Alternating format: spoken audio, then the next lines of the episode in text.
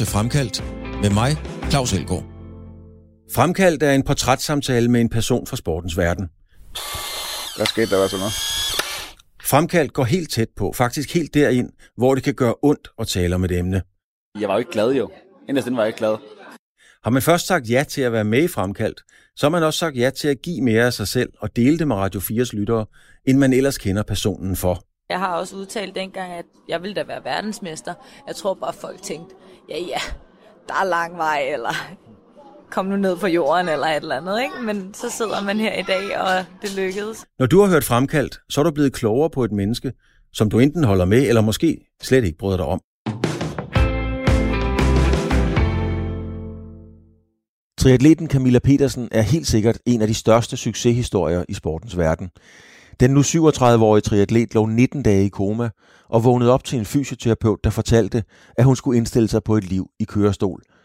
Men det nægtede Camilla Petersen, og så blev hun verdensmester i den hårde disciplin. Hør den utrolige fortælling om vilje, livsgnist og mirakler. Hvis den historie var lavet som en Hollywood-film, så ville man uden tvivl sige, ah, nu overdriver de igen. Men det skete, og Camilla Petersen fortæller det hele her i Fremkaldt. Radio 4 taler med Danmark. Camilla, lad os kaste os øh, lige ud i det, selvom det ikke er helt så mundret. øh, du, øh, du kommer ud for en vanvittig ulykke, kan man roligt sige. Hvad er det, der sker? Jamen, jeg øh, havde et super godt år i 2013. Jeg havde vundet EM på halv Ironman, var blevet nummer to til VM. Jeg havde vundet Europamesterskaberne på hel Ironman og sat en ny dansk rekord med 13 minutter. Og jeg var jo stadigvæk ganske ny i sporten, øh, men jeg havde kvalificeret mig til Hawaii, som er lidt det største inden for, for vores sport. Og det ligger hver år i oktober. Og øh, jeg har kørt EM der på hele Ironman i juli måned, og vi kom så til august og september, og formen var meget bedre, øh, fordi jeg stadigvæk var på en kurve, der gik opad. Så, øh, så jeg glædede mig sindssygt meget at skulle, skulle mm. til Hawaii og, og vise, hvor jeg var henne. Men øh, så er jeg ude at træne en tur øh, lige lidt uden for Esbjerg. Og øh, så kører jeg med en fra min klub af. Han skulle køre nogle intervaller, og jeg skulle køre sådan et mere en rolig tur, så jeg ligger bag ved ham på cyklen. Og øh, vi kommer så til et fodgængeroverfelt uden for en by. Og der kommer så lige pludselig øh, syv drenge på 10 år, der skulle til fodboldtræning, men de cykler og snakker, og øh, så de cykler over det her fodgængeroverfelt over vejen og registrerer slet ikke, om der kommer nogle biler eller cykler. Og det gør jo så, at øh, vi prøver på at undgå dem, fordi de mhm. kommer lidt uden for en skov, så vi kan rigtig se, at de kører over. Og ham foran mig bremser selvfølgelig og trækker skarpt til venstre, og det gør, at jeg lige rammer hans baghjul. Og det gør, at jeg ja, flyver over cyklen. Øh, cyklen den tog kun øh, en ris eller to. Den tog ikke så meget, men jeg tog hele slaget og øh, får åben kraniebrud, brækker kravben, nogle ribben, øh, bøvler noget med hoften og ryggen. Ja. Øhm, jeg kan ikke rigtig huske ulykken. Det er sådan, det er for fortalt selvfølgelig. Så du kan ikke, du kan ikke sådan helt, øh, du kan ikke selv huske, hvor, da du rammer jorden, da du trimler rundt ganske enkelt? Nej, jeg kan heller ikke huske selv ulykken. Jeg kan huske børnene. Mm. Øhm, og det har jeg jo så hørt før, at det er meget normalt, at, at man faktisk ikke husker de ting, man ikke vil huske, mm. mere eller mindre, selvom vi virkelig har prøvet at finde det frem. Men jeg kan huske dagen, jeg kan huske, hvor vi cyklede hen, Øhm, men lige præcis stedet, hvor det skete, kan jeg ikke huske. Jeg kan ikke huske selve, selve hvor det skete. Og jeg var ikke, fordi jeg var bevidstløs med det samme. Jeg begyndte åbenbart bare at tage rigtig usammenhængende. Mm-hmm. Øhm, så blev jeg så kørt ind til Esbjerg sygehus, hvor min familie så også bliver tilkaldt, fordi de får at vide, at det var en slem ulykke. Og øh, så kommer jeg så ind til Esbjerg, og så lige pludselig så er jeg så væk. Mm. Så ser de så, at det er rimelig øh, ja, akut, så de kører mig til Odense med fuld udrykning. Og der kommer jeg så til Odense, kæmper lærerne også rigtigt, og så bliver de så øh, nødt til at lægge mig i kunstig koma. Ja. Så øh, ja, jeg var jo i god form, så jeg, og som lærerne fortalte, de havde rigtig svært ved at få mig faktisk til at komme i koma. Så de måtte give mig max af den medicin, sovemedicin, man skal have, før jeg kunne falde til ro. Og øh, ja, der gik noget tid, men der lå jeg så i 19 dage. Mm. Og hvad er, øh, hvad, hvad er det næste, du sådan kan huske? Altså ikke, ikke det, du har fået fortalt, men det, du rent faktisk kan huske? det jeg kan huske, det er, at jeg vågner op i ambulance. Øhm, og jeg skulle tisse. Og så kan jeg huske, at jeg kan se nogle masse træer ude, øh, ude den ene side, og min mor hun sidder bag i ambulancen. Jeg er meget forvirret over det her. Og så prøver jeg, jeg kan ikke forstå, hvorfor jeg er låst fast, bundet fast, og prøver at få mod, for jeg skulle virkelig tisse. Og så siger min mor så til mig, du har blæ på. Blæ på. Og så er jeg så væk igen. Det er, sådan, det er det første, jeg husker. Det er sådan meget mærkeligt. Mm-hmm. Ja, og så det næste, jeg husker, det er, hvor jeg igen er meget omtoget, og kan ikke rigtig finde ud af, hvor jeg er henne, og hvad er der sket, og jeg, er ikke, jeg ved, jeg er inde på sygehuset, eller et eller andet sted, men jeg kan se i kalenderen, står der, står der, hvad hedder det, september. Øhm, jeg tror, det er den 28. september, eller, eller noget, og så kan jeg ikke forstå, hvorfor der står den 28. september, for jeg troede kun, vi var i august øh, fordi jeg skulle have været på Hawaii på det tidspunkt. Og så, så begynder jeg at huske små bidder derefter faktisk. Mm. Hvad, hvad sker der så? Altså, øh, så begynder du at, at, komme tilbage til livet, kan man sige. Stykker du så hele forløbet sammen? Øh, øh, får du at vide, hvad der er sket? Eller hvordan griber man egentlig sådan noget an? Du har ligget 19 dage i koma. Jamen altså, for det første så fik min familie at vide, at jeg skulle nok sidde i en kørestol resten af mit liv. Det, det var det en konkret melding, de fik? Ja, og det fik jeg også selv at vide, da jeg sad i en kørestol, da jeg vågnede. Åh, for satan. Og jeg sagde, hvad, hvad, hvad laver jeg her og tager mig ud af det her? Jamen, du skal nok forberede dig på, at du skal sidde her. Og, det, og der kom den der stedighed op i mig, som jeg altid har haft, og jeg tænkte, jeg skal ikke sidde her. Øhm, så den bad mig ud, og bad dem om at tage mig ud af den her kørestol. Men, men Michael, det skal jeg lige, altså du er lige vågnet op. Altså får man, altså får man den bare lige i krydderen?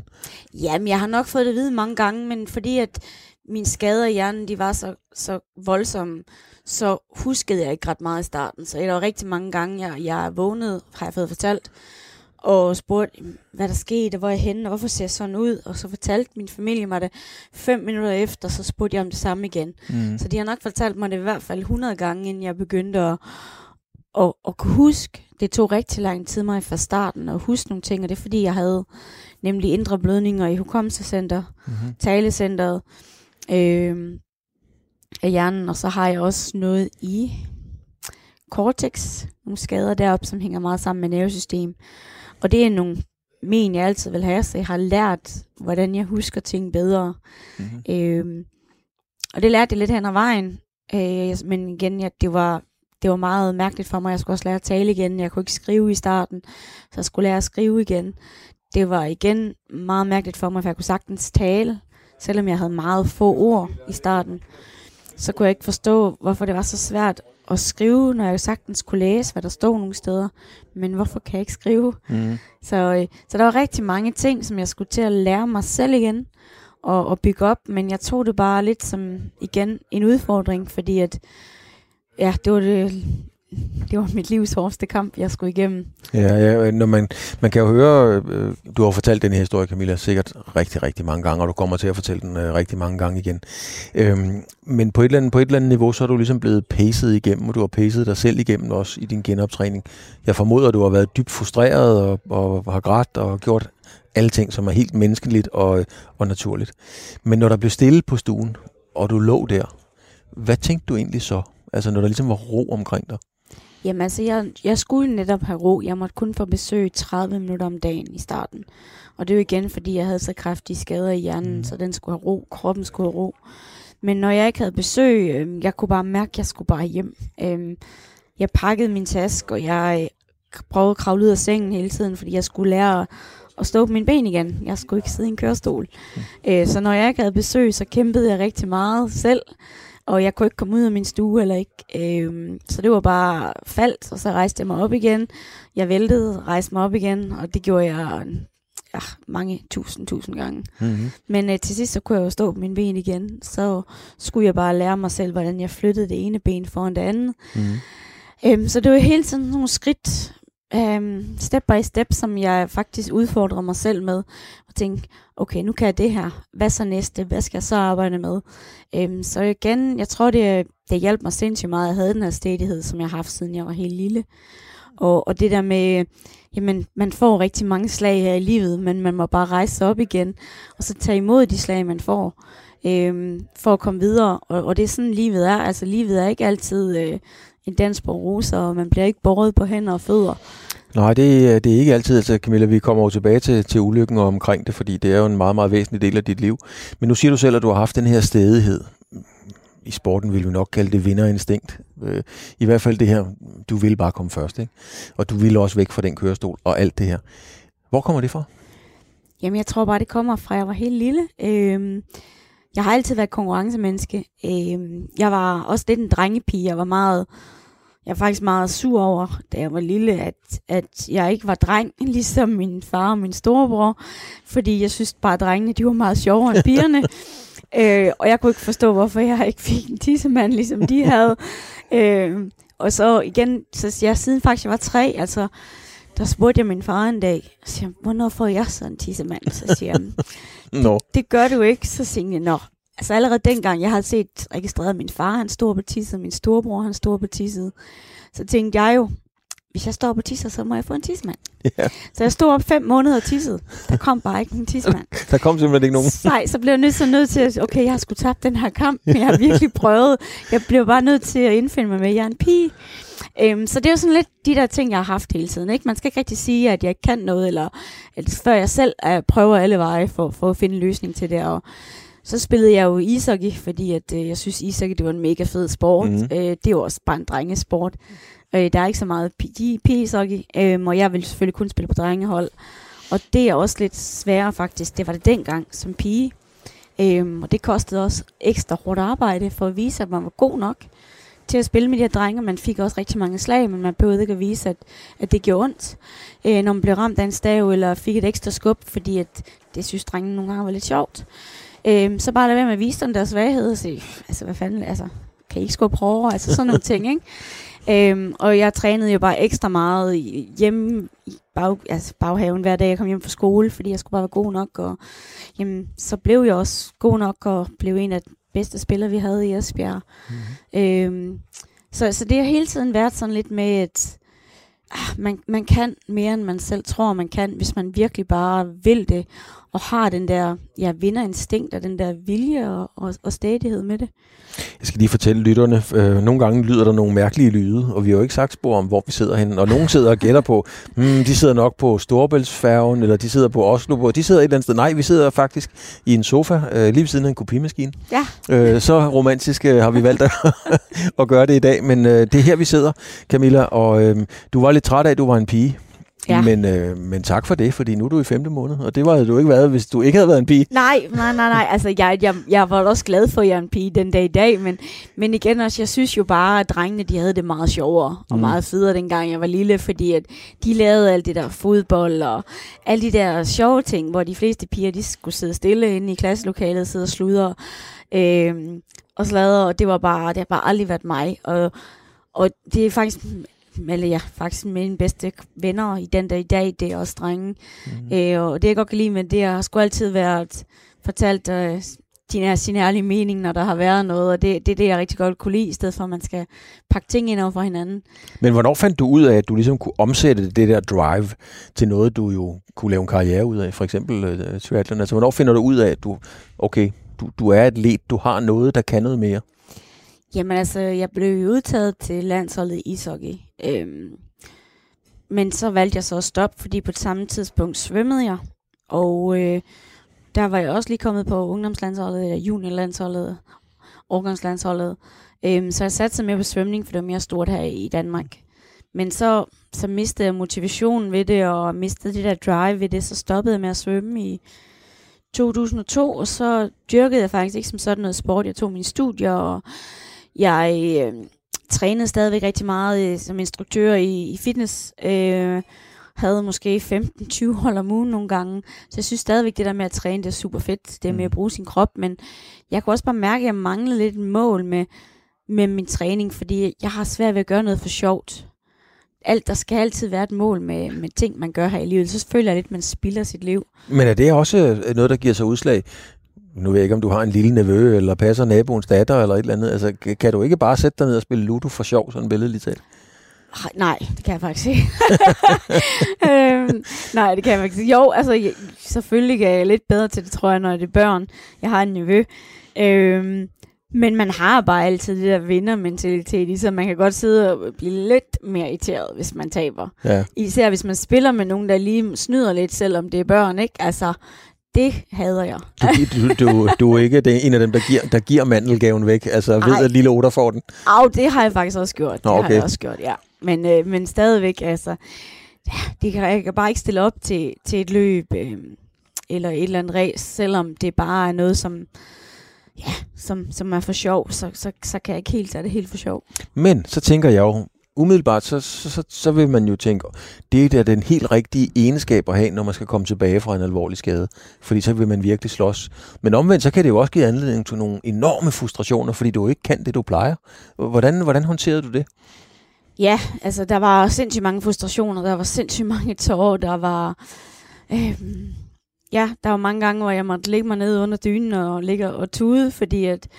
Ah, altså lige pludselig skulle jeg til at kende mig selv igen, jeg skulle til at Mm. kende min krop igen. Den var slet ikke som den var før. Så det var, det var vildt mærkeligt for mig, at jeg skulle lære mig selv at kende igen. Jeg var 30 år, men man skulle gå igennem alt igen, ikke? Lære at skrive igen, som jeg talte før, lære at tale ordentligt og finde ord, jeg er stadigvæk svært ved den dag i dag. Øhm, jeg taler bedre engelsk end dansk faktisk. Det er vildt mærkeligt, men det er igen, fordi jeg har talt med neurologer om, at jamen, engelsk det ligger et andet sted i hjernen end talecentret, fordi det er noget, du lærer senere. Så det er faktisk lidt spændende, at når jeg har svært ved at finde noget på dansk, så kan jeg for det meste altid finde det på engelsk. Altså der, der må jeg bare sige, nu har vi talt sammen, jeg kigger lige ned på, på båndoptageren, vi har talt sammen i 15 minutter og 44 sekunder, og uden at skulle øh, slæsk tale og, og rose og sådan nogle ting. Altså jeg, øh, det forstår jeg slet ikke, det du siger, fordi man fornemmer jo ikke på nogen måde, at du, at du er i tvivl om, du taler godt nok. Nej, jeg skal bare bruge ek- ekstra meget energi på at tale nu, end jeg skulle før. Øh, Aha. jeg skal tænke meget mere. Før kom det sådan lidt automatisk. Det er også noget træls noget. ja, ja. Øh, og så især når jeg bliver lidt mere træt, så har jeg endnu svært ved at finde ordene. Ja. Nu er jeg jo fast, nu er jeg lige sat i bilen øh, i halvanden time og, og hørt lidt musik og slappet af. Ja. Nej, øh, men igen, jeg har jo selvfølgelig lært det, og det primært kun min familie, der har kendt mig. Altid, jeg kan godt høre, at jeg bruger lidt nogle andre vendinger i nogle sætninger, end jeg gjorde før. Nu sagde du, at du skulle lære dig selv at kende igen. Fysisk, du skulle lære din krop at kende, udfordre din krop osv. Hvad, når du tænker tilbage på det, hvad har du så lært om dig selv? Altså, og dine gode og dårlige sider. Hvad har du egentlig lært om dig selv? Fordi der må være en kæmpe læringsproces også. Ja, der har været, det har været en kæmpe læringsproces. Øhm, jeg har igen, jeg har lært mig selv at kende meget mere.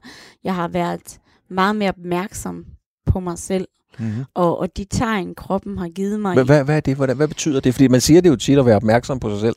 Men hvad betyder det rent faktisk? Jamen altså, jeg var altid førhen, har jeg altid, det har også været en af, af mine udfordringer. Øhm, det er, at jo, jeg har, jeg har altid godt kunne mærke, når det gør ondt, men jeg har været god til at lukke ned for det. Mm-hmm. Og bare fortsætte. Øh, for eksempel, da jeg kørte min første Ironman, hvor jeg vandt Ironman København, øh, der væltede jeg godt nok og brækkede en hofte øh, ved 25 km, men jeg løb stadigvæk 17 km med en brækket hofte. Ja, det gjorde, det gjorde virkelig ondt, men jeg havde stadigvæk det der med, at lukkede bare ned for det, Mhm. mm. øh, fordi jeg havde den der igen. Jeg er kommet for at vinde. Øh, Ja, selvfølgelig bare det nogle, havde det nogle men efter, så var min sæson slut. Men igen, jeg vandt. Det var min første Ironman. Det var jo fedt. Men der er jeg blevet meget mere opmærksom, kan man sige, efter ulykken. Bliver virkelig at mærke efter. Altså, øh, og det har også gjort, at jeg ikke har været skadet øh, på samme måde, som, som jeg var før. Fordi Ja. jeg har været god til at trække mig tilbage, inden skaden kom. I forhold til bare at blive ved, indtil jeg faktisk øh, stort set ikke kunne gå mere. Mm-hmm. Øhm, Men altså, jeg kan høre, at, at, at din løsningsmodel på mange ting, det har været at lukke ned for det. Ja. Og om ikke vende ryggen til det, men så i hvert fald lukke det ned, fortrænge det på en eller anden måde. Men det har du ikke kunnet med alt det her. Det har du været nødt til at tage stilling til. ja, Hvordan har det været? Jo, men jeg var nemlig god til at vende ryggen til meget før og, og bare lukke ned. Øh, men, men jeg var meget mere opmærksom. Det har også gjort, at jeg har lært mig selv mere at kende selvfølgelig. Også, og det giver også... Måske man har været bedre til at lukke ned for sin, sine svagheder før. Og, og, men nu er man bare blevet bedre til at arbejde med dem. Så okay, Mhm. det her det er virkelig bare en svaghed. Jeg bliver bare nødt til at fokusere på det, for ellers så får jeg ikke noget ud af det ud af mig selv. Øhm, Men, men Altså- det, skal, det, må, jeg, det må du fortælle mig, Camille, fordi du er jo en super pige, en super kvinde. Øhm, hvad er en svaghed hos dig, for eksempel, du har opdaget? Det, det kunne jeg da godt tænke mig at høre, fordi jeg kan ikke lige gæ- gætte, hvad det er. Vi alle sammen har jo svagheder med noget. Øhm, jamen, hvad, hvad, hvad, skal, hvad skal den ene være? Det er, jeg har været god til igen før. det der med bare, altså tro hele tiden, at mere træning, det er bare det bedste. Men det er det ikke, så jeg er også været god til at træne mindre, end jeg gjorde før. Det har været sindssygt hårdt for mig. Mm. Fordi jeg har altid haft den der, jo mere man træner, jo bedre bliver man. Jo hårdere man træner, jo bedre bliver man. Men det har jeg også godt kunne mærke på min krop, fordi jeg har ikke kunne holde til så meget, som jeg kunne før. Og det er fordi, jeg bliver hurtigere træt. Øh, hjernen bliver hurtigere træt. Når jeg har for mange ting udenom min træning, så bliver jeg hurtigere træt, og det går ud over min træning. Og det har jeg rigtig svært ved lige efter ulykken. Jeg kunne forstå, hvorfor jeg blev ved med at få trykken oven i hovedet, og hvorfor jeg var så dårlig i træning, hvorfor jeg ikke kunne træde så mange watt på cyklen, eller løbe så hurtigt, fordi jeg havde ikke trænet ret meget. Jeg havde godt nok haft øh, tre foredrag, og jeg havde haft alle mulige interviewer og alt muligt andet. Og så fandt jeg ud af dengang, at det tager bare mere energi for mig at lave sådan et interview, som vi gør nu, mm. end det gør ude i cykeltræ fire timer. Det, det, det koster mere, kan det man sige. Det koster mere, og det gør jo også, at jamen, træner jeg så mere eller hårdere, eller lige så meget som før, når jeg har for mange andre ting også, øhm, så nedbryder jeg mig selv mere, end, end jeg opbygger mig selv. Mm. Øh, og det har jeg lært rigtigt, og det har været virkelig, virkelig været svært for mig at håndtere, og, og styre faktisk, og sige, det er okay, at du ikke træner så meget.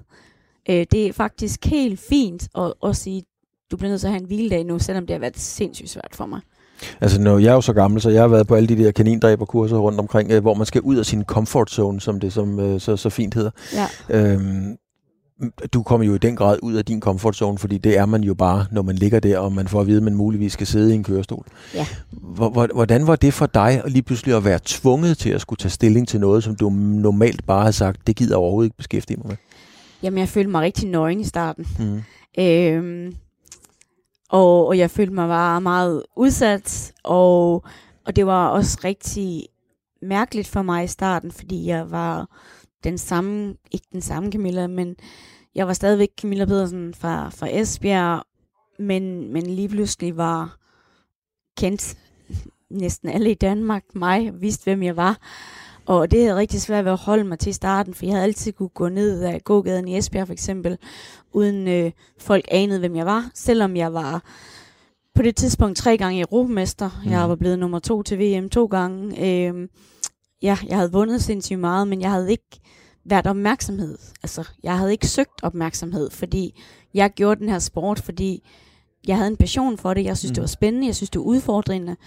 Øh, men ikke fordi jeg skulle øh, i i alle medier med det. Det var faktisk ikke det, der tiltrækte mig mest. Nej. Og så kommer man ud for en ulykke, øh, ligger i koma, og lige pludselig så, min bror han måtte så vise mig, alle medier jeg havde været i. Altså, lige pludselig så var jeg jo i ja, øh, TV2, det er øh, Jyske Vestkysten, BT, Ekstrabladet, stort set alle medier, jeg sådan kunne, jeg kunne, jeg kunne se. Øhm, og jeg havde været i en lille notits i Jyske Vestkysten, da jeg havde vundet to gange EM og ja. blev nummer to til VM, ikke det samme år. Um, så det var virkelig, virkelig mærkeligt for mig. Hvordan var det? Fordi du, det er jo rigtigt, hvad du siger. Du blev sådan uh, rockstar, Wonder Woman, Superwoman ja. uh, overnight, uh, da man så ligesom opdagede, okay, det ender godt det her på en eller anden måde. Ikke? Ja. Så gik det jo lige pludselig stærkt. Er det sådan en... Uh, er det sådan en lidt øveoplevelse, at det var det, der skulle til, i stedet for at, at, at, at, at gøre dig til det, du blev, fordi du var den dygtigste i verden til at være triatlet? Nej, altså i starten var jeg faktisk, øh, jeg var meget forvirret over det, og jeg tænkte, seriøst, altså de har slet ikke været interesseret i at høre om mig med alt det, jeg har vundet, hmm. og så fordi jeg kommer galt afsted, så synes de lige pludselig, det er spændende. Men som jeg snakkede om med Sisse Fisker en, en, en gang, jeg var i Godaften Danmark der, så siger hun, jamen, folk vil hellere høre om begravelse end bryllupper. Det er sådan medieverden er. Det er nok ikke meget forkert. Nej, øh, og det, det fik lidt en eye-opener, men, men det har været positivt, den medie dækning, der har været af mig. Og det har været gjort, at der var enorm støtte til mig. Mm. Da jeg lå i koma også, da jeg blev udskrevet, hvor der var en indsamling til mig. De, der var nogen, der afholdt løb for mig hver uge. Der var jamen, flere arrangementer, der blev arrangeret, hvor de samlede penge ind til mig. Så det var en enorm opbakning, der var, fordi de talte om, at jeg måske skulle til USA mm. øhm, for noget videre genoptræning. Så det var jo, det var jo helt ekstremt, hvad, ja, hele Danmark de gjorde for, at jeg kom tilbage også og støttede mig. Og det var jo også en af de grunde, der gjorde, at da jeg fik øjnene op for det, at jeg skal virkelig bare vise, at det har været en kæmpe hjælp og støtte for mig, og det var en af de ting, der gjorde, at jeg havde den der gnist og gejst i minimum til at vise, at, at Danmark er min tak for opbakningen, tak for støtten, og alt er muligt, hvis man bare vil det nok. Og det var også det, der gjorde, hver gang jeg, jeg faldt og slog mig, eller hver gang jeg mødte en ny øh, barriere på min vej, og tænkte, jamen, øh, ah, jeg, altså, du kan godt det her, øh, nu Mhm. bliver du nødt til lige at tage dig sammen. Øh, så det var, det var en kæmpe hjælp faktisk, og der var stadigvæk mange, jeg ikke har kunne takke. Der var mange, sindssygt mange, jeg ikke kendte, som Mm. støttede mig. Så det var ligesom min måde at prøve at, at takke dem på, og så, ja, at jeg så vandt VM et år efter, og blev årets sportsnavn, og altså det var jo bare, Ja. Det er jo, altså hvis man havde set den film i Hollywood, så havde man sagt, ah, nu strammer de den. ja, Det, det, var fuldstændig, det var fuldstændig vanvittigt, at du får det comeback øh, på, på det niveau, du gør. Ja. Camilla, hvad har været din... Jeg ved godt, man kan ikke sådan sammenligne det en til en, så det er heller ikke det der meningen med spørgsmålet, men, men det er sådan, hvad skal man sige, billedet i det. Hvad, hvad har for dig været din, din største sejr, altså din første store sportslige sejr, det at rejse sig og sige, nu skal jeg alligevel ikke sidde i kørestol, eller at komme tilbage og vinde det, du vandt? Altså, hvor, hvor, på, hvor på, på linjen tænker du, det der, det var fandme godt gået. Øhm, og jeg synes, der er mange ting, så det er svært at lige præcis sige, sige en, men, men altså, jeg var jo, det er svært at beskrive, hvor lykkelig jeg var første gang, jeg kunne stå på mine ben bare. Mm. Øhm, hvor jeg tænkte, det var bare den, den første og største kamp, jeg havde vundet der. At så tænkte jeg, godt, altså, Prøv, det var for, bare det her, de troede ikke var muligt. Prøv, prøv, at fortælle om det. Jeg ved sgu ikke, jeg, har billeder af, at du står i et eller andet hospitalstøj og hvide sokker, og det jeg hele, står i det mine hele, underbukser. i det hele er og- håbløst. Ja, jeg står i underbukser og stadigvæk sådan et, et helt åbent hul i hovedet. Og, øh, og jeg står i mine H2O-klipklapper. øhm, jo, altså, jeg, det var bare øh, så fedt, selvom det var en lille stue, jeg havde. Jeg havde privat stue. Men bare det, jeg, jeg kunne stå ved siden af min seng, og jeg kunne stå på min egen ben. Øh, jeg var virkelig tynd på det tidspunkt. Mm. Øh, Var der nogen, Camilla, eller, eller tog du chancen alene, eller var der... og en- jeg tog chancen alene, for jeg måtte jo ikke få besøg så meget. Nej, jo. der var ikke en fysioterapeut eller en sygeplejerske eller Der noget? var, nej, det, det, var- det, altså det var, det var sådan set, jeg var mega glad for, for den hjælp, jeg fik i Hammel, men jeg var bare to skridt foran dem hele tiden. Ja. Øhm, og det var også det, jeg lå på en stue, hvor, eller en afdeling, hvor de andre, de øh, lå i sengen, de altså, lå der, hvor jeg også skulle have lagt. Men, men det, var, det var virkelig akavet for mig, fordi at, at jeg vidste mere end fysioterapeuten, mm. gjorde faktisk også, for jeg kendte min krop så godt. Jeg vidste godt, hvad man måtte, når man havde.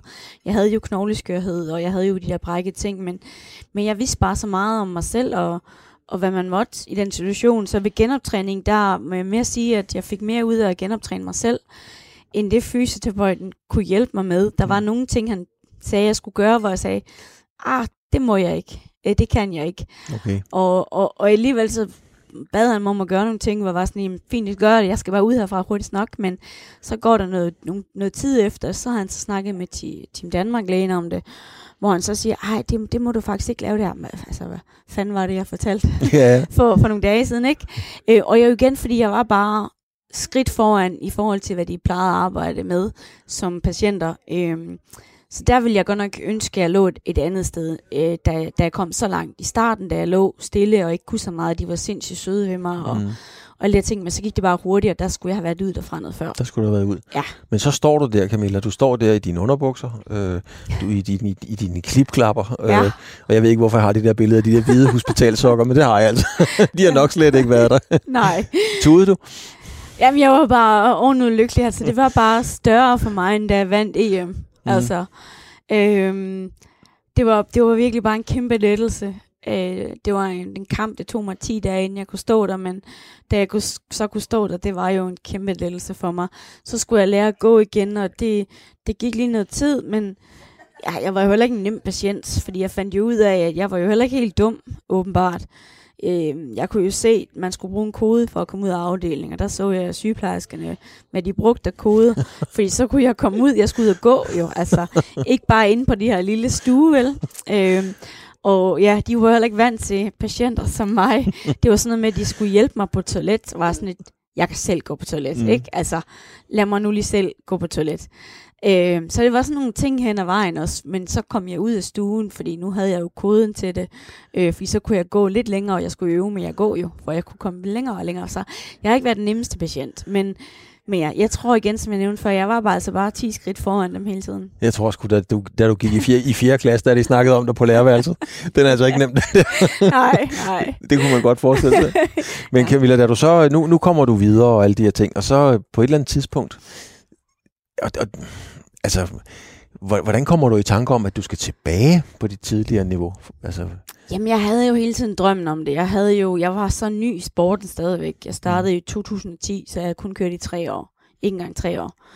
Øhm, så jeg ville jo bare tilbage, men, men igen, jeg blev nødt til at sætte mig nogle mål, fordi jeg anede jo ikke på det tidspunkt, hvad, hvordan vil jeg have det med at cykle igen vil jeg være bange, når jeg sætter mig på en cykel. Mm-hmm. Øhm, vil jeg det, så vidste jeg, at så vil jeg aldrig komme til at cykle igen.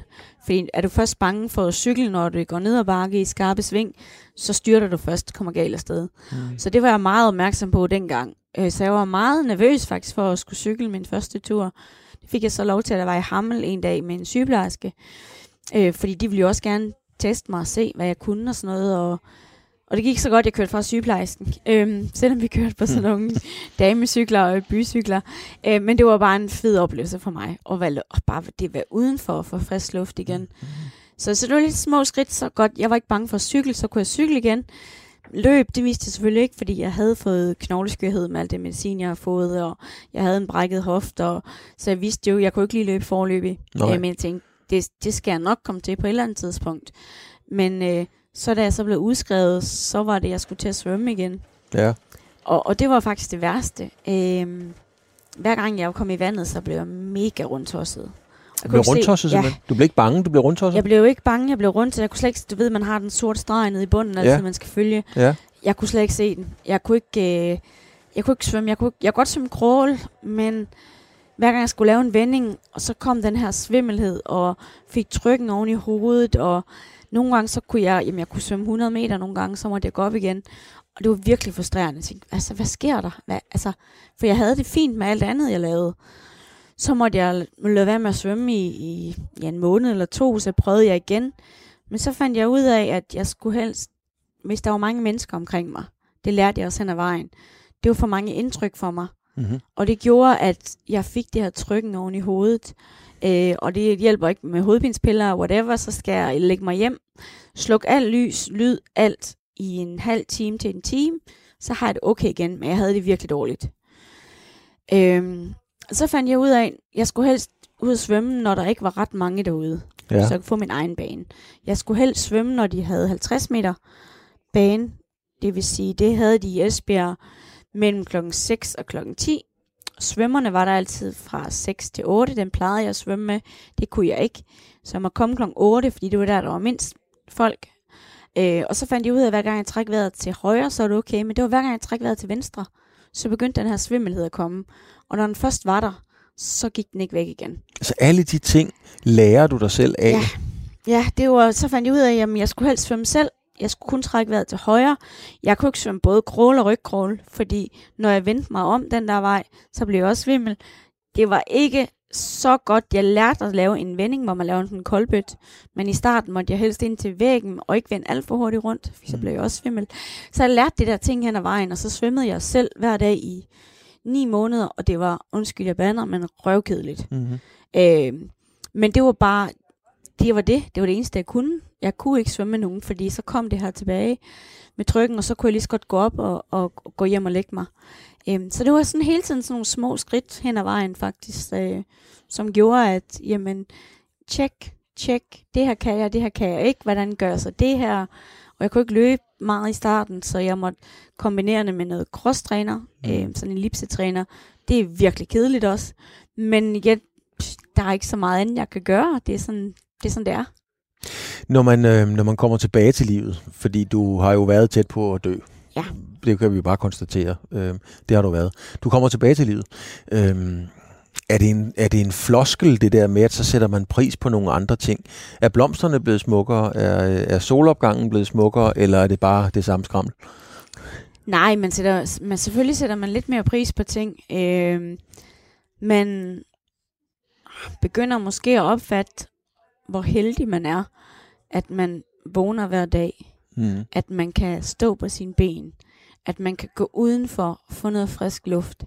Det er faktisk de små ting, der gør mig mega glad. Altså, og det, altså for mig har, nu er jeg jo fra Esbjerg, men og vi har altid, altså da jeg var lille, vi sejlede altid, da jeg var barn. Vi tog aldrig sydpå på ferie.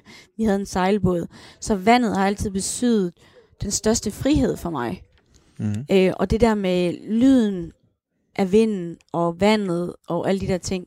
Så bare sådan en lille ting, som at komme ud til Vesterhavet, gå ved stranden, det er en kæmpe oplevelse. Det er bare en kæmpe lettelse, og ej, der, er ikke noget, der er ikke noget andet, der gør mig mere glad. Så, så er det lige meget, hvordan vejret er, faktisk. Men det er bare, det er mit frirum et eller andet sted. Øhm, og, og det er jo bare, ja, naturen generelt, at man har den der mulighed for at være, være udenfor og nyde den hver dag og, og kunne mærke det. det er, jeg tror, der er rigtig mange, der glemmer at værdsætte faktisk.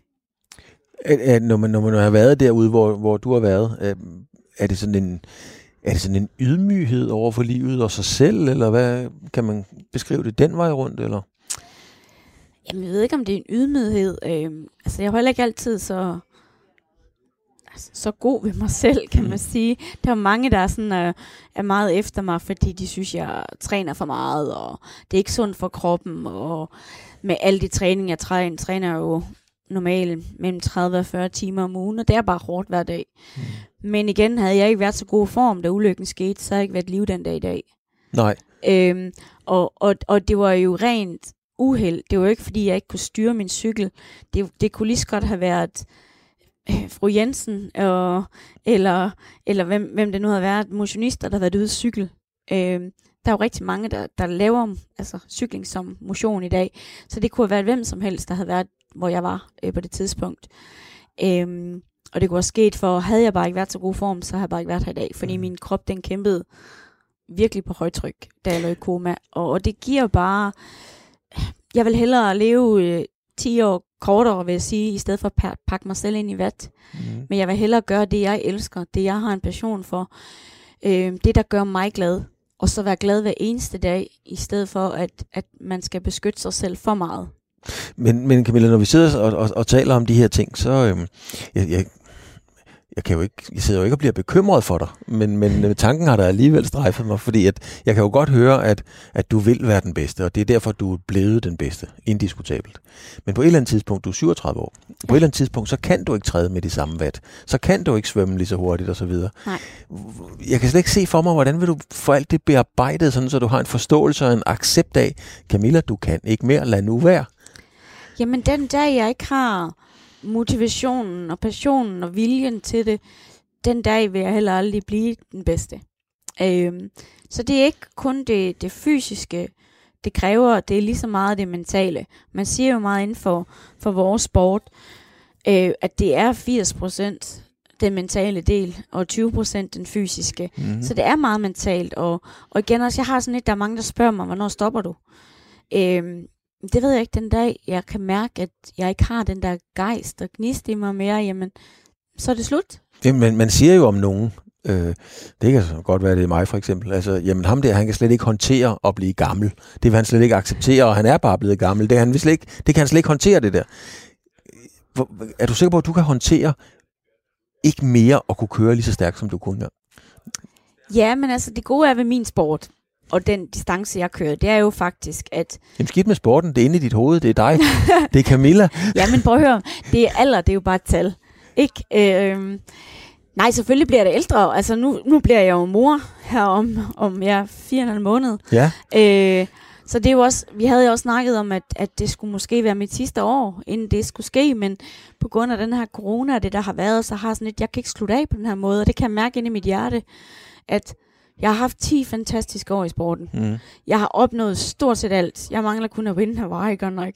Yeah. Øhm, men ellers har jeg jo vundet alt, man kan vinde. Jeg er den mest vindende dansker, der nogensinde har været i triathlon. Øh, og der er nogle fantastiske unge mennesker på vej, som jeg ved, at jeg snart får røvfuld af. Mm-hmm. Fordi de er, øh, jamen, de er fantastiske. Men igen, jeg er heldigvis den, den gamle, så jeg er, har en meget større base med mig. Jeg har en meget større viden, og jeg kan holde til de længere distancer. Men det er jo Lige nu. stadigvæk, det er jo stadigvæk øh, inden for sporten, og vi startede med at tale om det der med, at du, du vender ryggen mange gange til problematikkerne, Ja. eller fortrænger det. Uden jeg skal gøre mig og lege psykolog, så sidder du jo egentlig og fortrænger, at der kommer en dag. Nej, nej, jeg, jeg, er faktisk, jeg er faktisk helt indforstået med den her dag, den kommer. Ja, Og jeg har det godt med det. Øhm, fordi jeg, jeg glæder mig også til at, at få et liv ved siden af, hvor alt fokus ikke kommer til at være på min triathlon. Og det gør det faktisk ikke fra nu af. det, det er jo dejligt at høre. Ja, det, og det, og jeg glæder mig til det. Jeg glæder mig faktisk til at, at fjerne fokus, for at alt fokus er på triathlon, alt fokus er på træning. Mm. Fordi det kan faktisk også være dårligt i den sidste ende. I starten, der var jeg jo også, altså, det var, for mig var det bare ud og træne hårdt, så det var ikke bare, øh, jeg tænkte ikke så meget over de ting, jeg gjorde. Det skulle bare trænes hårdt. Og det var, det var faktisk der, jeg var næsten bedst, kan man sige. Jeg var sindssygt god i starten også. Øh, så jeg tror nogle gange, at alt, hvad man gør, også hvis man har for meget fokus på noget ting, så glemmer du lidt at se ud af den her boks. Øhm, og det er ikke kun inden for sportens verden, det er også inden for erhvervslivet. At der er mange, altså jo, jo stærkere og bedre og mere erfaring de får inden for noget, jamen jo mere trænger de sig også lidt op mod en spids. Mm. Men man glemmer lidt at nogle gange at åbne de her døre og faktisk se andre veje. Øh, og det, jeg glæder mig faktisk til at skal være mor, til at have fuld fokus på, på en lille terrorist, der kommer ud. det er forhåbentlig en god en. Øh, nej, så jeg glæder mig til, og, og, og igen, det, det er et nyt kapitel i mit liv, og det er noget, jeg har glædet mig til de sidste ja, 10 år. For jeg har altid været mor, jeg har altid elsket børn. Men jeg har også altid haft den der med, jeg ved, jeg kommer til at være 100% mor, når Mm. jeg bliver det. Fordi det har min egen mor været. Og alt fokus kommer til at være på ham. Øhm, og så igen, og derfor er jeg meget afslappet med det, jamen jeg, jeg får trænet det, jeg får trænet. Mm. Og det bliver ikke sådan noget med, at jeg bliver frustreret eller irriteret over, hvis jeg havde tænkt, at jeg skulle træne fire timer i dag, men vi har en, der ikke gider sove. Jamen, så kan det være, at jeg ikke får trænet. Det er bare sådan, det er. Men, men øh, jeg kan sagtens se det for mig, og det kan du helt sikkert også. Men, men en ting er jo, at man ligesom kan tænke sig til noget andet i den virkelige verden. Kan du godt se dig selv sidde på en bænk et eller andet sted i Esbjerg eller i Lykken, et eller andet sted, og så har du købt en is, og så sidder du og, og, og mader din, øh, din, din lille dreng, og der er bare ro, fred og ro. Kan, Ja. kan du overhovedet trives i den ro? Ja. Jamen det gode er, man har jo babyjogger og sådan noget den dag i dag, ikke? Man Det- kan jo også gå lange ture med børn. Ja, men, det er jo, men, men, men nu skal du overbevise mig, fordi jeg, vi nu er allerede ude i en babyjogger. Nu snakker jeg sgu om at sætte sig ned på en bænk, kigge på en fugl, ja. Øh, og tage et stykke brød med og fodre en eller anden dum mand, der kommer forbi, den ikke kan finde ud af andet. Ikke? Og så sidder du bare der og slapper af og siger, nej, hvor er jeg stille og dejligt. Ja, det, det har jeg da også fint nok med. Men jeg ved også, jeg bliver nødt til at træne. Fordi det er en stor del af mig, og det er den del, der gør, at jeg er glad. Mm. Det er Mm. den der del af mig, der giver mig ro. Øhm, og det er Jakob, min, min bedre halvdel, også meget indforstået med. Han kan godt mærke det på mig, hvis der har været en dag eller to, hvor jeg ikke har, har trænet. Altså, det, jeg har haft det også siden jeg var lille, når jeg kom hjem fra skole nogle gange fra folkeskolen, og jeg var øh, virkelig irriteret på nogle af pigerne, fordi de havde måske nogle gange lidt ondt i, i røven af, hvis jeg snakkede mere med drengene. Øhm, men hvor åh, jeg kunne være frustreret, når jeg kom hjem, hvor hun så sagde til mig, gå ud og løbe en tur. Ja. Så havde vi sådan en runde på tre kilometer. Og så kunne jeg gå ud og løbe den, og så var jeg altid pisseglad, når jeg kom hjem. Okay. Så, så det har altid betydet meget for mig, og det har virkelig gjort mig glad, og det har også da jeg studerede, hvis jeg sad med en opgave, og jeg var ved at eksplodere, altså, så gik jeg ud og løb en tur, og så tænkte jeg, ej, hvor er du dum, altså, hvorfor fanden har du ikke tænkt på det her, ikke? Altså, Mm. det var rimelig nemt, for det klarer bare din hjerne, og det er også derfor, at når jeg er ude og tale med virksomheder om det, så siger jeg, det kunne virkelig være rigtig godt, hvis I kunne arrangere noget aktivt i jeres frokostpause. Fordi det gør, at medarbejdere, alle de arbejder bare 50% mere aktivt, hvis man faktisk laver noget, i stedet for at man sidder på sin numse fra klokken 8 til klokken 4 hver dag. Kunne Mm. man så bare bruge en halv time, sige, at jeg har en times frokostpause, en halv time, det er noget fælles aktivitet, eller det er et eller andet. Øh, det vil bare give mere, øh, ja, hvad hedder sådan noget, bedre stemning på en arbejdsplads. Bedre stemning, ja. bedre stemning og, og mere effektivitet. Men hvad med din, øh, med din øh, ja, hvad skal man sige, med din identitet. Jeg, jeg kan huske, jeg havde uh, Jesper Skibby med i det samme program, øhm, og, og han synes, det havde været svært at finde en identitet og være... Hvem fanden var Jesper Skibby, når han ikke lige kørte på cykel? Ja. øhm, jeg har lige talt med, med Lars Jakobsen, fodboldspiller, en masse af fodboldlandskampe, som ikke rigtig tør kaste sig ud, fortalte han også i programmet, tør ikke rigtig kaste sig ud i noget, der ikke har med fodbold at gøre, fordi han er bange for, om det kan bære. Hvordan er det for dig at tænke, fordi din identitet er jo den her Wonder Woman, som, som det utrolige comeback. Det er bare din DNA. Ja. Hvordan tænker du på det? Hvad er, hvad er jeg værd, når jeg lige pludselig ikke mere kan vinde Ironman? Jamen altså for mig har det været, jeg har jo kunne mærke, at jeg har været en kæmpe inspiration for rigtig mange mennesker. Det er rigtigt. Og det er ikke kun inden for sportens verden, det har sådan set været inden for alt, hvor også hvor jeg har været ude og holde nogle forskellige foredrag, hvor jeg har fortalt om det der med, hvor, hvor vigtig målrettighed er med alt, hvad man laver i livet. Øhm, hvorfor om folk lige en gang imellem husker, når de vågner op om morgenen og tænker, hvad er det egentlig, jeg laver? Altså, for der er mange, der går ind i deres egen lille boble ved at tage på arbejde hver dag, komme hjem fra arbejde. Alt kører i en fast rutine, i stedet for en gang imellem lige at bremse op og sige, er du egentlig glad? Mm-hmm. Altså, livet det er bare en kæmpe gave, og det kan være væk herfra i løbet af et sekund. Ja, det ved du jo bedre end nogen. Ja, så man skal virkelig bare huske at sætte pris på, på alle de ting, man, man har i livet. Også de sure timer. Fordi det er faktisk tit meget mindre, end man selv kører det op til, det er, når man møder de her problemer i livet. Det er sådan lidt, der er altid en løsning for alt, øh, og altid vente og se det positivt til det, men, men for mig, jeg er bare mere end en triatlet. Jeg er den Camilla jeg var før, jeg er stadigvæk en kæmpe ishockey-fan. Mm-hmm. Altså, følger stadigvæk meget med ishockey. Jeg er også, jeg synes også, det er fedt med svømmerne. Jeg har stor respekt for, for generelt bare alle atleter, dem der virkelig tør følge deres drømme. Også inden, og det er ikke kun inden for sportens verden, det er også inden for erhvervslivet. Øh, jeg ved, der er mange, der virkelig kæmper for at nå langt, og de har det der drive i sig, og jeg synes, det er vildt fedt at se, og det er vildt imponerende, og jeg vil da håbe, at jeg kan når jeg engang er færdig, også være med til at, at hjælpe nogen til at, at virkelig tørre at komme ud af deres comfort zone, som du også sagde, kryds mm. den der streg der. Øh, fordi der er rigtig meget på den anden side. Man skal bare være villig og, og klar til at sige, okay, jeg aner faktisk ikke, hvad det er, jeg møder på den anden side. Men øh, selvfølgelig skal jeg prøve at gøre det her, fordi at, øh, ja, hvor ender jeg henne? Altså, det, det er bare... Når man nu har været, og er stadigvæk, det skal vi lige huske, du er jo stadigvæk en, en, en international topatlet. Øhm, hvad er det så for, at du har været igennem det forløb, du har været tæt på at dø, du har været tæt på en kørestol, og alt det, vi har talt om. Hvad er det så for nogle værdier, som, som du glæder dig til at lære øh, dit lille barn, nu kom du selv til at sige, at det blev en dreng, så, ja. det, så det, det, det sagde du selv, så ellers ville jeg ikke spørge naturligvis, men nu sagde du selv. Hvad vil du lære din lille dreng for nogle værdier øh, her i livet? Selvfølgelig, at, at, at livet det er en gave, men det er også hårdt arbejde.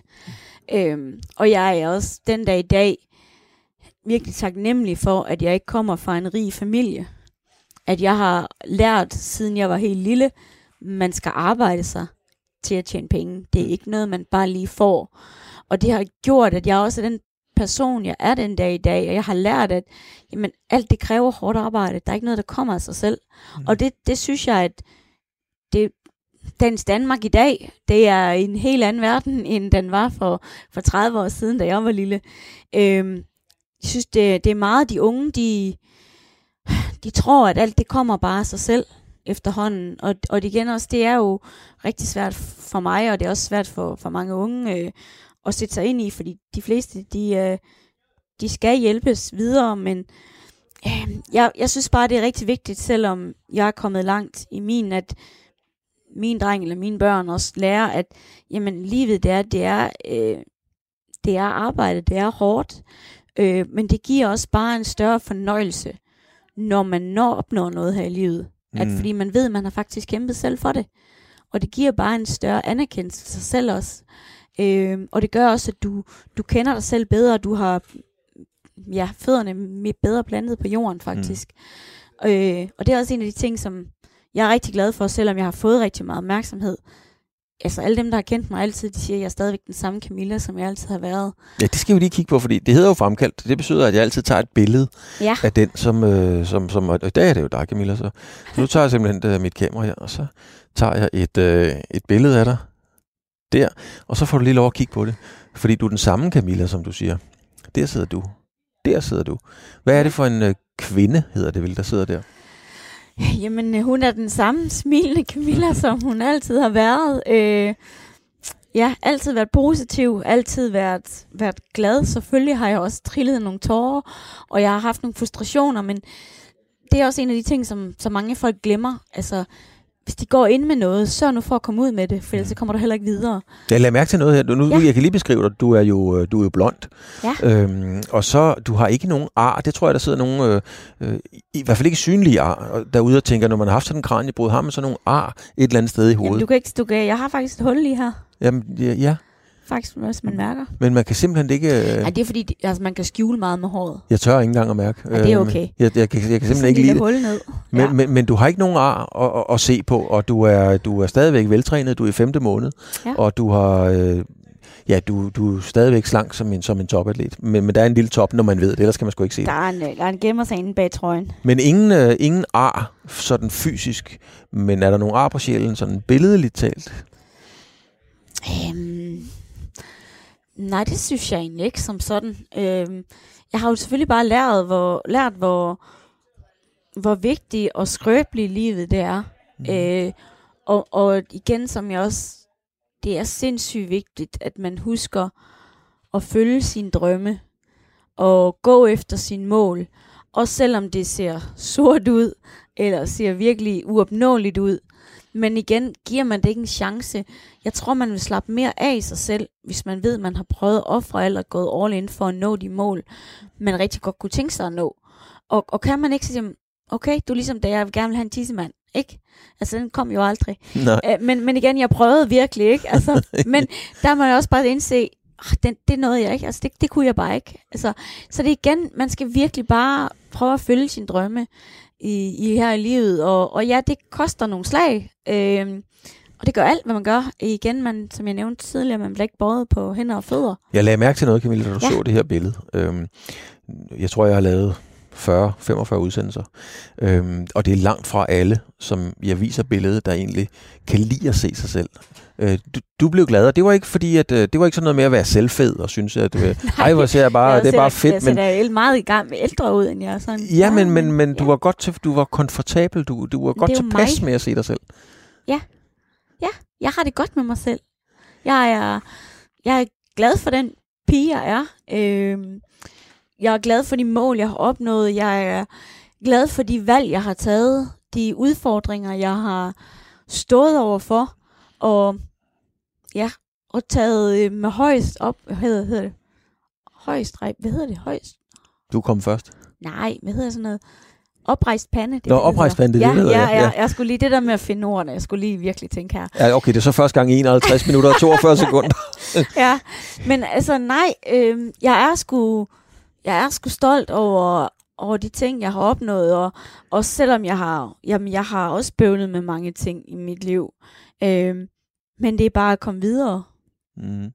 Og til allersidst, øh, Camilla, fordi tiden er ved at være gået, og, og du har jo et tæt pakket program, så du skal også videre nemlig. Men, Ja. men, men øh, du har haft ro i kroppen, kan jeg mærke, og, og det har været sindssygt spændende. Jeg har øvrigt haft rigtig meget lyst til at tale med dig i rigtig, rigtig mange år. Det fik jeg så lov til nu. Men fortæl os lige, øh, kommer der flere store øh, triatletkonkurrencer for dig, eller, eller er det slut nu? Nej, altså jeg havde jo sagt, at det skulle nok være mit sidste år i år. Jeg var jo trænet mig selv, fordi jeg kender min krop allerbedst selv mm. Efterhånden. Mm. Jeg, jeg ved, hvad den kan, og jeg ved, hvad den er svag i. Jeg ved, hvad jeg skal arbejde mere med for at blive bedre. Og det var det, jeg gjorde øhm, siden oktober faktisk sidste år. Og det, jeg, jeg var i sindssygt god form i april, maj. Øhm, bedre, end jeg kan huske, jeg har været før. Og jeg holdt virkelig bare, jeg synes stadigvæk, jeg havde høj motivation med alt det her med EM og VM. Det skulle så ligge i september, det blev så aflyst. Og så var jeg sådan lidt, vi har ventet og udskudt det her med at få børn, men jeg blev heller ikke yngre jo. Og så tænkte vi, nu må det være nu. Altså fordi, altså venter vi halvandet eller to år mere. Mm. Og, og så ved jeg ikke, jeg vidste ikke engang, om jeg kunne blive gravid dengang. Øhm, men nej, jeg, jeg er ikke færdig, kan jeg mærke. Jeg, jeg skal slutte det ordentligt af, og det kunne jeg ikke i år. Jeg kørte to race, og jeg vandt begge to, og det var fint nok, men det var ikke nogen store internationale race. Så jeg vil køre VM øhm, næste år. Og igen, kan jeg vinde det, så kunne det være fantastisk. Men jeg tager det lidt en dag efter dag og ser, øh, igen, nu har jeg noget andet, der har først prioritet. Det er ikke øh, mig og min træning, det er en, en lille dreng, der kommer til marts. Øh, og så tager jeg det derfra.